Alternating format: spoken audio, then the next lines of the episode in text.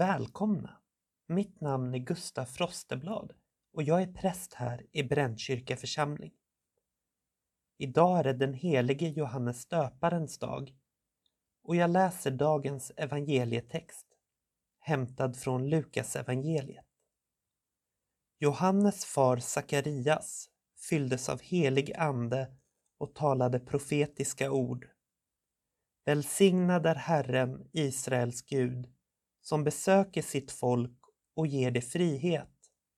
Han reser för oss frälsningens horn i sin tjänare Davids släkt, så som han för länge sedan lovat genom sina heliga profeter. Frälsning från våra fiender och alla som hatar oss.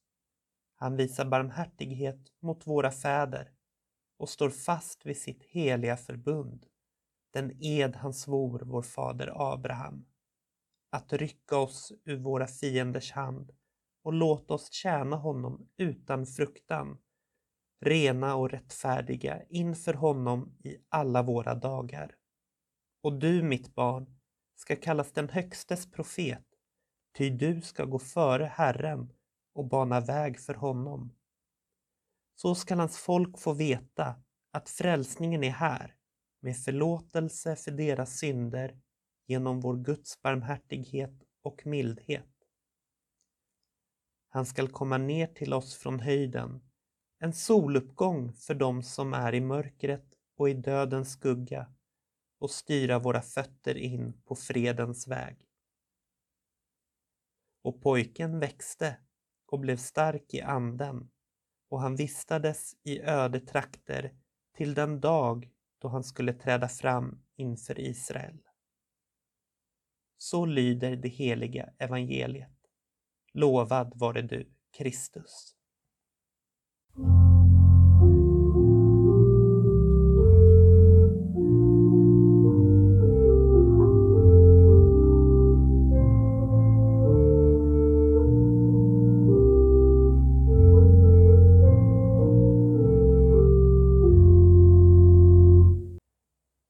Den här texten utspelar sig när Johannes skulle omskäras. Han var då sex dagar gammal. Johannes pappa Sakarias fylldes av helig ande och profeterade. Han berättade att Johannes skulle få ett särskilt uppdrag, att bli en av Guds profeter, på samma sätt som Gud tidigare haft profeter som Jesaja, Jeremia och Elia. Johannes skulle bli en av dem. En av profeterna som skulle bana vägen för Gud och visa vägen till Gud. Johannes fick i uppdrag att bana vägen för Jesus och visa människorna vem Jesus var. Det är inte samma Johannes som skrev Johannesevangeliet eller de tre Johannesbreven. Men det är fortfarande en viktig Johannes, Jesus kusin, som fick visa vägen för Jesus. Johannes vigde hela sitt liv åt den här uppgiften. Så min fråga då till er som lyssnar är: vad har ni för uppgift i världen? Vad är ert kall? Vad är ni kallade till? För alla människor är kallade till en uppgift av Gud. Vissa har lättare än andra att finna den och komma på den. Vissa har det väldigt svårt. Kanske att de aldrig känner att de har någon plats eller uppgift de kan tänka på, passa in i och känna att jo, men det här är vad jag var till för att göra. Det här är meningen med mitt liv. Man säger att för att kunna bli präst så krävs det ett kall av Gud. Och det stämmer. Men Gud kallar inte bara till präster. Han kallar människor till olika uppgifter. Och det är en svår uppgift vi har ibland. När vi måste komma på. Vad är det meningen att vi ska bli? Vi kan ha många olika idéer. Vi kan ha en tanke på vad är det vi vill göra. Men sen kanske det finns den här känslan. Nej, det här är inte meningen för mig. Men det är väldigt noga, vill jag berätta, att Gud sätter inte något värde i vad han kallar oss till. Det är viktigare att vi försöker finna vårt kall och följa det, än just vad vi har blivit kallade till. Det spelar ingen roll om du är busschaufför, om du är vaktmästare, jobbar på ICA eller är politiker, jurist eller läkare.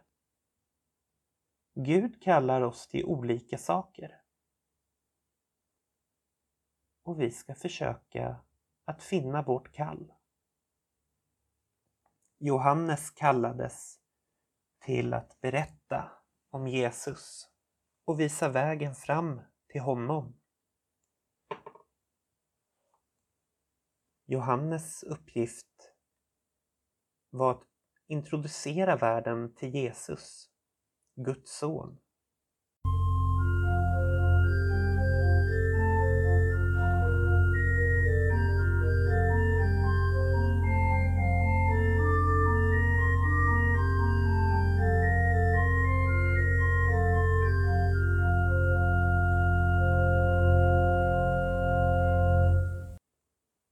Så vi får tillsammans nu läsa kyrkans trosbekännelse som är till den Gud som Johannes skulle peka på. Vi tror på Gud Fader allsmäktig, himmelens och jordens skapare. Vi tror och på Jesus Kristus, hans enfödde son, vår Herre, vilken är avlad av den helige Ande, född av jungfrun Maria, pinad under Pontius Pilatus, korsfäst, död och begraven, nederstigen till dödsriket, på tredje dagen uppstånden igen ifrån de döda, uppstigen till himmelen, sittande på allsmäktig Gud Faders högra sida, därifrån igenkommande till att döma levande och döda. Vi tror och på den helige Ande, en helig allmännelig kyrka, det heliga samfund, syndernas förlåtelse, det dödas uppståndelse och ett evigt liv. Johannes lärde också sina lärjungar att be. Och det var på grund av det som Jesus lärjungar kom till Jesus och bad om att han skulle lära dem att be. Och Jesus svarade. Och vi ber tillsammans den bön han då lärde sina lärjungar att be. Vår Fader, du som är i himlen. Låt ditt namn bli helgat. Låt ditt rike komma. Låt din vilja ske på jorden så som i himlen. Ge oss idag det bröd vi behöver och förlåt oss våra skulder, liksom vi har förlåtit dem som står i skuld till oss. Och utsätt oss inte för prövning, utan rädda oss från det onda. Ditt är riket, din är makten och äran i evighet. Amen. Ta så emot Herrens välsignelse. Herren välsignar er och beskyddar er. Herren låter sitt ansikte lysa mot er och visar er nåd. Herren vänder sitt ansikte till er och ger er sin fred. I Faderns, Sonens och den helige Andes namn. Amen.